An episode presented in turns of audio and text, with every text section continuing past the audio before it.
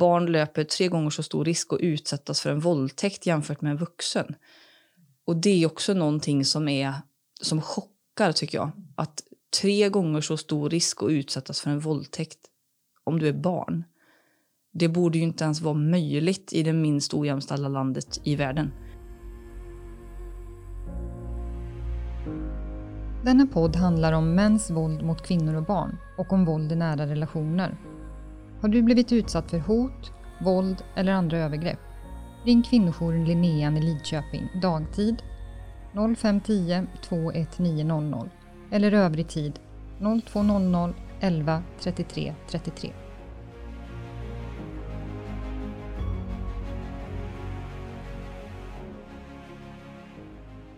Hej och välkomna till våran podd. Vad roligt att ni vill lyssna. Idag så har jag med mig Pernilla som är kurator på kvinno och ungdomsjouren Linnéen. Hej! Hej! Och vi eh, har ju valt att vi ska prata om sexuellt våld idag. Precis. Vad kommer det sig att vi... Vad hade vi för tankar kring det? Varför ville, ville vi prata om det? Det här är väl någonting som vi har känt egentligen sedan det första avsnittet som vi spelade in. Eh, att vi vill prata mer om eftersom det är någonting som vi fortfarande möter varje dag. Eh, det är till och med någonting som faktiskt ökar skulle jag säga. Och någonting som man vet är fruktansvärt svårt att prata om. Och ställa frågor om. Så därför kände vi att det kan vara bra med ett avsnitt just bara kring det. Och vi möter ju det eh, egentligen både via vår stödtelefon som vi har öppen dygnet runt på kvinnojouren och vi möter det via chatt eh, som vi har öppet mellan klockan ett och tre på vardagar.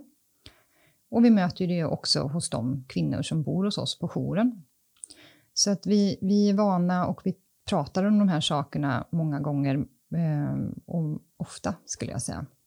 Ja, det är verkligen så. Och det är väl också där man ser att eftersom läget är som det är i samhället idag, det är ganska hetsigt, det är ganska bråttom, det är mycket begränsningar i olika kontakter som man har kanske inom vården och sådär. Man har bara ett eh, antal samtal som man kan gå dit. Och det man vet med den här typen av våldsutsatthet eh, oavsett om det så är något enstaka tillfälle med en främmande person eller om det är i relation eller på internet eller så, så är det att det tar ju faktiskt tid att våga och öppna sig om detta för det är fortfarande så pass eh, ja, tabubelagt att prata om. Mm. Och då är det ju bra att vi kan ta oss ett helt avsnitt och prata om det med alla olika tankar som vi har om det.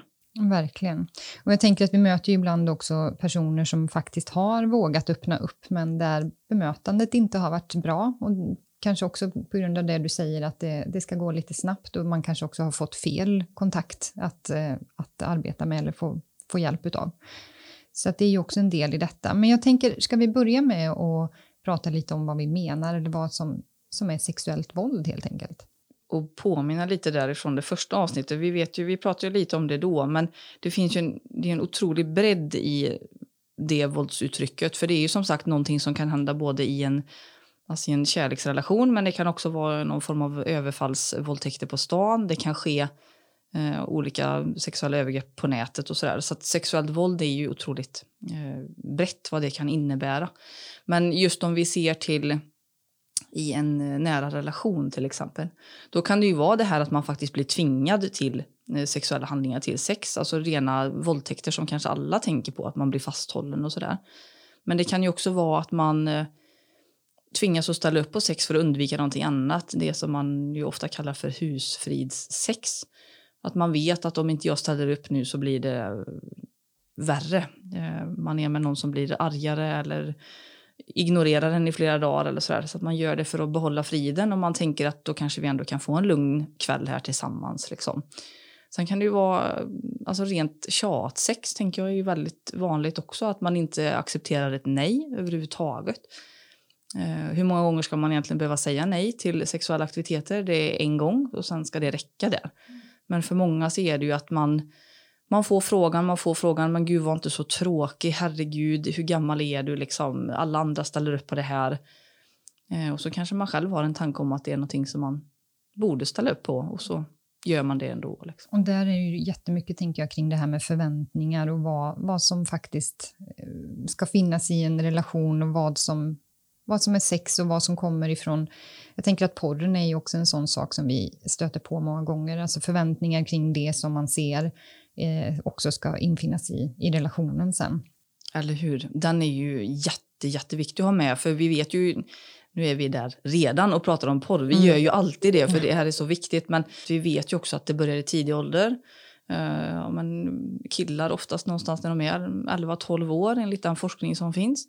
Och det är klart att det är inte många som har pratat sex, intimitet, samtycke, pornografi med sina föräldrar när man är så ung. Så att i de här sammanhangen, om man pratar sexuellt våld, så måste man också sätta ord på det här med pornografi och vad den gör. Men för att liksom avsluta det som vi började med här, definitionen just på sexuellt våld. Det behöver ju inte bara vara detta med, eh, om man tänker liksom penetrerande sex i de lägena. Det kan också vara mycket annat, att man blir eh, tvingad att titta på saker man inte vill då om vi ser till eh, pornografi. Att man blir eh, filmad eller fotad under de här sakerna eller liksom nakenbilder och sen så hotar man med att sprida dem som utpressning. Eh, det kan också vara just de här sakerna att man känner att man måste ställa upp på saker som någon har sett i porr till exempel. De här förväntningarna som du pratar om.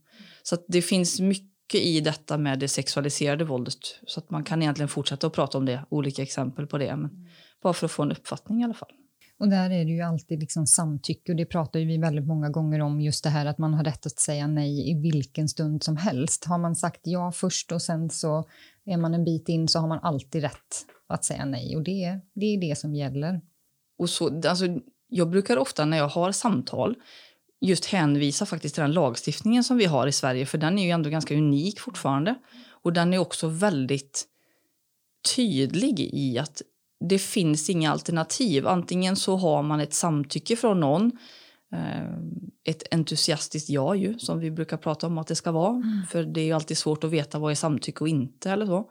Men lagstiftningen är ju hård här, att man behöver faktiskt ha ett samtycke och inte bara ett samtycke klockan sex på kvällen och sen gäller det liksom kommande dygnet utan varje ny påbörjad sexuell aktivitet ska man liksom inhämta samtycke hela tiden. Mm. Och det är det som också blir så tydligt då även i lagtext liksom att ja, men du ska hela tiden se till att du har ett samtycke. Du har ett otroligt stort eget ansvar där som ja, aktiv deltagare liksom och se till att alla som är med är med och de vill detta liksom.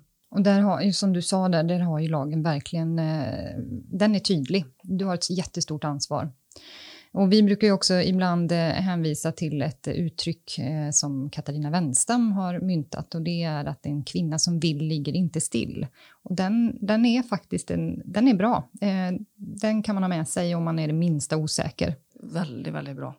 Och det, det tänker jag när vi har träffat ungdomar i våra verksamheter där kommer just detta upp med, ja, men vi pratar om det, hur kan man faktiskt se på någon?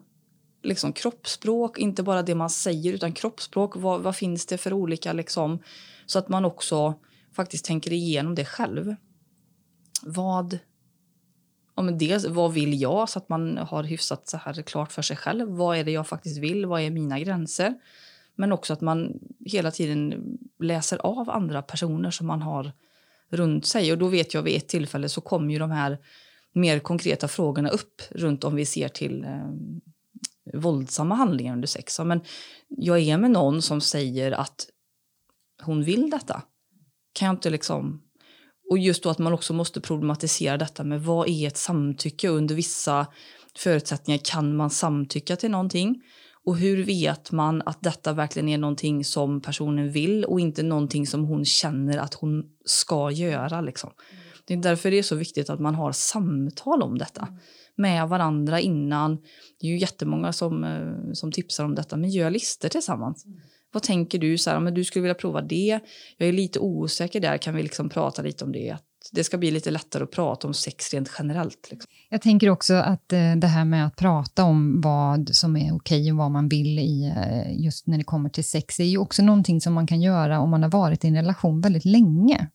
Eh, man ska inte ta det för givet att man vet, för det är också så att saker förändras över tid och, och vad man tycker är okej och inte och det man tyckte om när man träffades för kanske 15-20 år sedan har ändrats. Så att de här samtalen kan man liksom ha löpande.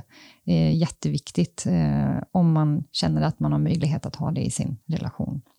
Ja, men det är jätteviktigt, för där finns det verkligen... Jag tänker också om man ser till normer i samhället som påverkar och sådär. Att många har ju den tanken om att har jag varit med någon i många, många år, men då, då behöver man ställa upp på sex ibland. Eh, det är så här det är liksom. Eh, det, det är få, tycker jag, som vi möter i alla fall, som faktiskt i sig själva känner att men just nu har inte jag någon, jag har ingen sexlust och är okej okay med det. Utan då känner man det dåliga samvetet och att man och då är det också viktigt, för jag tänker det kan ju faktiskt också bli situationer där någon går över gränser och det faktiskt blir våld i det. Liksom. Och där har vi ju faktiskt också att mycket som finns i vår kultur och i filmer och liknande, så både kan det ju vara skämt om sånt här, att man behöver ställa upp liksom, inom ett äktenskap till exempel, eller liksom vad, som, vad det finns för förväntningar helt enkelt. Så det, det är ju mycket som gör att vi hamnar där vi är i olika relationer som påverkar, men att man hela tiden behöver vara klarsynt i det och, och ta upp det eh, med sin partner. Liksom. Precis, och där är ju en sån sak som vi alltid vill prata om i de här sammanhangen. Det är ju detta med strypsex mm. som ett exempel. För det, det är inte alla som känner till vad det är, men det handlar ju om att den ena ska ta stryptag på den andra och ja, begränsa lufttillförseln. Liksom. Det går ju verkligen ut på det. Sen givetvis olika hur långt det går, men ofta i de eh, på de platser där vi är, de vi träffar, så har det ofta gått för långt vid ett eller flera tillfällen där man faktiskt svimmar av, tappar medvetandet och sådär. Eh, och det är ju viktigt att känna till att det är ju också en handling som faktiskt kan leda till skador senare i livet. Och att det också är någonting som verkligen är avspeglat i våldspornografin som vi har idag. Att det är någonting som man anser är normalt det man ser på internet är att många unga tjejer framförallt skriver till varandra för att hur kan jag få detta att göra mindre ont? Och det är inte riktigt det sex ska gå ut på heller. Sen är det andra saker med just strypsex som jag vet många man kanske går igenom det med varandra, så här, men vi vill prova och sen har man strategier för att men, du säger till eller signalerar om det är så att det går för långt och du tycker det blir obehagligt. Och det är ju jättebra att man har det samtalet. Men då ska man också vara medveten om att den typen av handling kan ju också lätt göra att du faktiskt tappar kontrollen över din egen kropp. Att du kanske inte kan prata, du kanske inte kan signalera på det sättet som man har bestämt sen innan. Så att jag tror det är viktigt just när det gäller strypsex i alla fall att man pratar med varandra om varför man vill detta. Och det innebär ju också en livsfara, det ska man ju komma ihåg. Och det vi pratar om är ju också det här, om, om vi hade sett den här handlingen utföras med två personer på stan med kläder på sig, vad hade, vad hade vi tänkt kring det? Jo, det är ett pågående brott, eh, våldshandling. Eh, och vi hade med största sannolikhet eh, brutit in i det, tänker jag. Så att man behöver sätta detta i perspektiv och att det faktiskt kan innebära livsfara.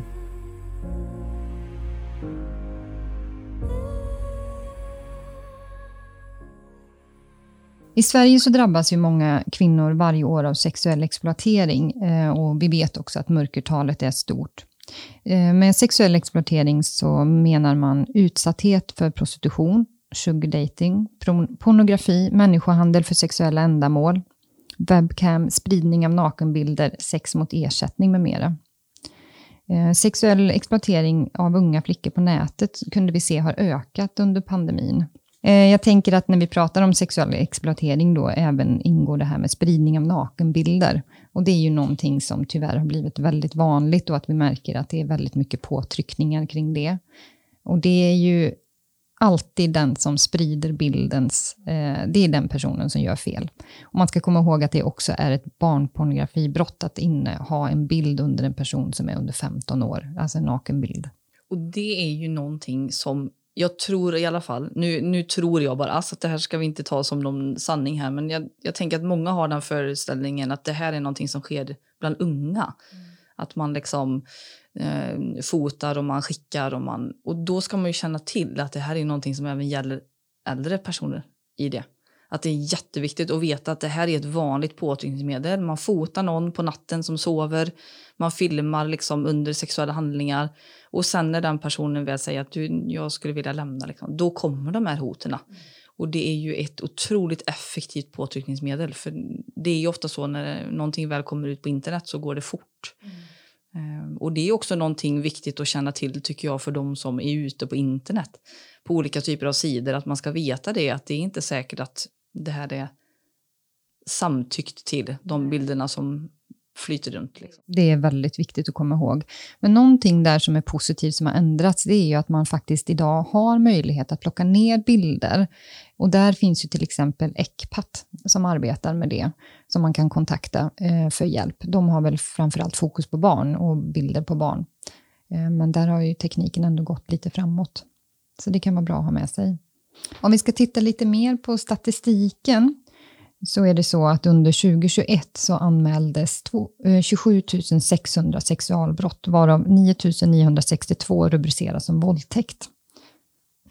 Och I den nationella trygghetsundersökningen som gjordes så uppger 4,6 procent att de har utsatts för sexualbrott under 2020. Eh, och vi vet ju alltid att det är väldigt mycket mörkertal när det kommer till de här typerna av brott. Eh, under 2021 så anmäldes 8600 våldtäkter och det betyder att det är mer än en våldtäkt i timmen året om. Precis, jag, när du ändå är inne på sådana här dystra siffror så har jag faktiskt några till här som är eh, det finns några från NCK som är Nationellt centrum för kvinnofrid som finns i Sverige. Eh, de gjorde en befolkningsundersökning som heter Våld och hälsa 2014, så den är ju eh, några år gammal men fortfarande väldigt aktuell. Eh, och i den, för att kunna se skillnaden på kvinnor och mäns utsatthet i det här lite grann, då svarade en av tio kvinnor att de någon gång blivit utsatt för allvarligare sexuellt våld och då är det kvinnor över 18 år. Och motsvarande fråga då så svarade en av hundra män. Så att det är ju jättestor skillnad där i ja, vem det är som blir utsatt. Eh, och sen så eh, ställde de frågor även runt mindre allvarligt våld då, över 18 år. Och då svarade cirka 20 procent av kvinnorna i studien att de någon gång blivit utsatta och 5 procent av männen. Så det är ju en, en jättestor skillnad. Eh, sen finns det ju definitioner då vad de menar med allvarligare våld och sådär. Men det kan man ju gå in och läsa mer tänker jag själv eh, i den här undersökningen. Um, jag vet också att WHO inkluderar också sexuella trakasserier och förnedring i detta. Och det var någonting som inte låg med i alla, i alla deras definitioner på NCK. Men när de sen la på den frågan att sexuella trakasserier och sexuell förnedring också ingick i våldsutsatt begreppet så var det 47 kvinnor, procent av kvinnorna som svarade att de hade blivit utsatta och 15 procent av männen. Så det är en väldigt stor skillnad mellan ja, vilket kön som blir utsatt eh, i detta. Eh, och det, det man också kan lägga till där, som de också såg i den undersökningen, det är att och oftast så var den aktuella partnern som uppgavs som förövare vid allvarligare sexuella övergrepp. Och vid mindre allvarliga så var det vanligast med bekant eller okänd person. Det är också någonting som speglar det här med det sexuella våldet i förhållande till det som vi ofta jobbar med. Att man kanske tänker att allvarligt sexuellt våld, men det är en överfallsvåldtäkt på stan. Men det är ju inte fallet, utan det är faktiskt en större risk att utsättas i sin relation för allvarliga sexuella övergrepp. Och vi, när vi kommer i kontakt, alltså vi rekommenderar ju faktiskt alltid att polisanmäla de här brotten. Eh, även om vi ibland vet att det kan vara svårt för att det sker mellan två personer. Men det som man kan göra är ju såklart att om man har varit med om en överfall, till exempel våldtäkt, det är ju att försöka ta sig till ett sjukhus så fort som möjligt för att få den typen av hjälp, så man kan säkra bevis helt enkelt. Just det här när du är inne på med att söka hjälp på det, för många undrar ju lite vart man kan söka hjälp och då vill jag också fortsätta med lite siffror samtidigt parallellt här. Mm. Det finns ju en eh, svensk insamlingsstiftelse som heter Vonsa. Eh, det står ju för World of No Sexual Abuse. De arbetar ju både med behandling, utbildning och forskning runt det här med sexuellt våld. Och de har sammanställt lite siffror som ursprungligen kommer ifrån Brå, alltså Brottsförebyggande rådet. Eh, och de har då kommit fram till att 8 av 10 sexualbrott anmäls inte i Sverige. På tal om detta med mörkertal som du nämnde förut. Och också om vi tänker eh, sexuella övergrepp mot barn så är det så dystert att nio av tio barn berättar inte om sexuella övergrepp överhuvudtaget. Um, och det är det, en fruktansvärd siffra att höra, tänker jag. Och jag alltså det var, den siffran som jag kommer till nu, det var faktiskt en som fick mig att reagera otroligt kraftigt. Jag mådde faktiskt till och med lite dåligt efter jag läste den här, för det, det stämde inte med den bilden som jag trodde var. Och det är att barn löper tre gånger så stor risk att utsättas för en våldtäkt jämfört med en vuxen. Och det är också någonting som, är, som chockar, tycker jag. Att tre gånger så stor risk att utsättas för en våldtäkt om du är barn. Det borde ju inte ens vara möjligt i det minst ojämställda landet i världen.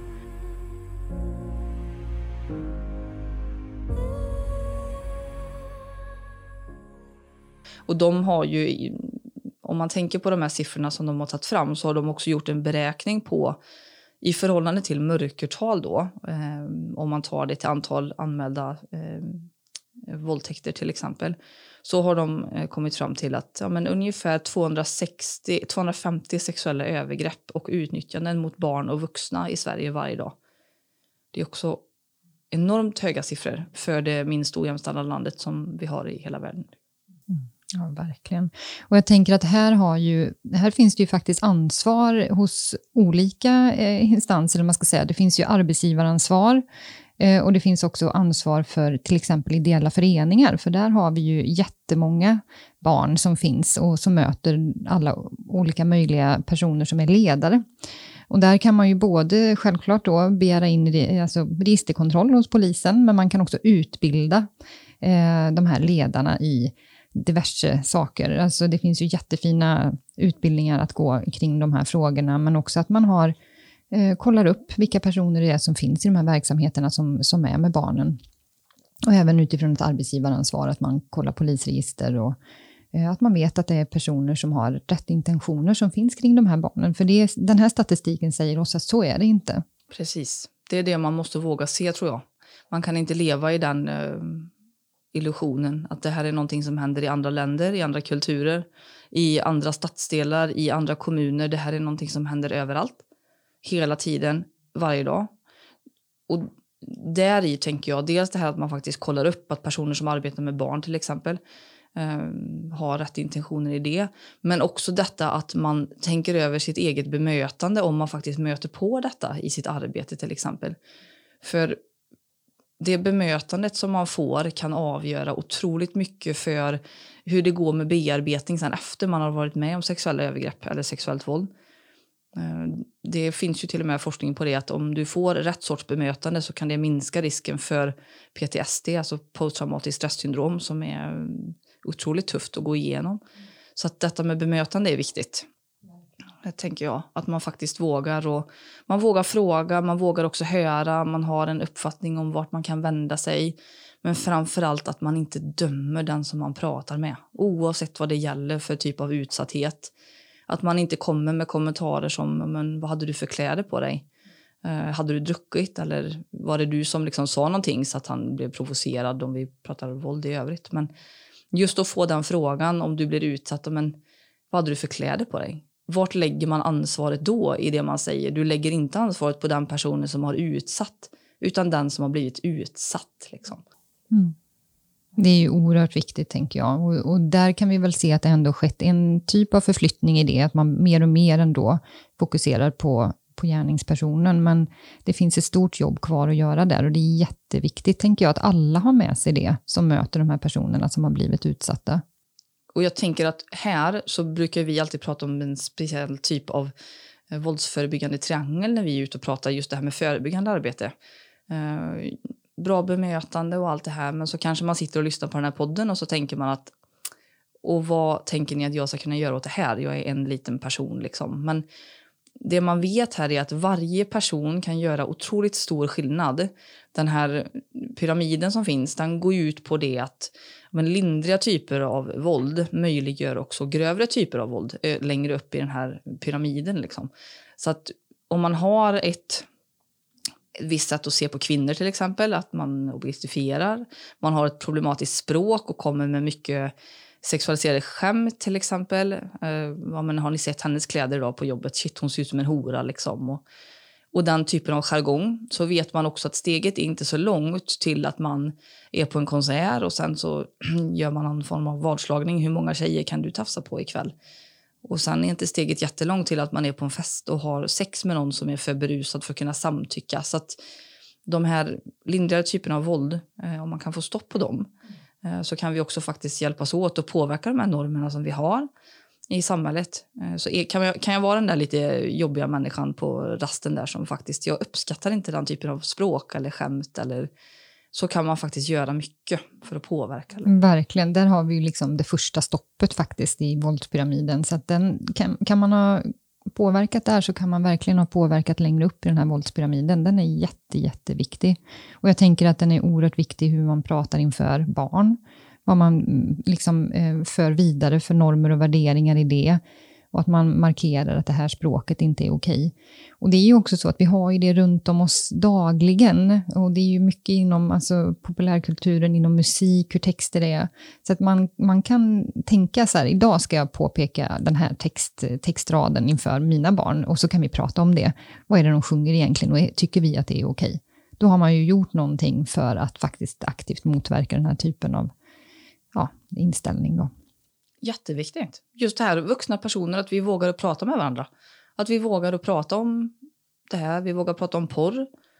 Vi sitter inte här för att vi vill få människor att må dåligt som tittar på porr. Vi vill bara att man ska förstå förutsättningarna, vad, vad pornografins industri, vad den bygger på. Och där ville vi ju faktiskt tipsa också mm. om ett TED-talk som är gjort av Gail Dines som är forskare inom eh, detta med porrindustrin. Hon har forskat i 30 år ungefär. Har också gjort en dokumentär som heter Pornland som är eh, väldigt bra om man faktiskt vill ha mer fakta på detta med eh, porr. Men hennes TED-talk är eh, toppen. Den handlar ju om hur eh, porren har kapat våran... Sexualitet. Mm. Sexualitet. Ja, den är jättebra och jag tänker att klarar man av att titta sig igenom den där filmen, Pornland, så, så är jag helt övertygad om att man känner att man faktiskt vill vara en aktiv motkraft i det här och kunna påverka och prata om de här frågorna.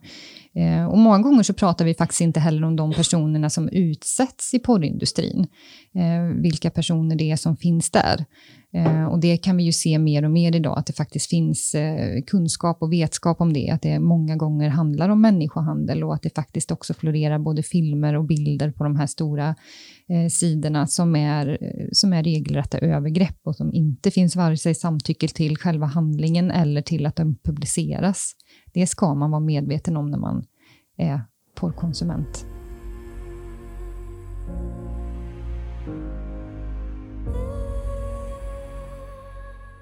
Vi har ju tidigare haft en eh, serie i våra sociala medier som vi kallar det inte normalt att. Och där har vi skrivit upp saker som vi många gånger hör ifrån stödsökande och som vi stöter på. Så att vi tänkte att vi ska, vi, vi drar tre sådana helt enkelt, vi läser dem.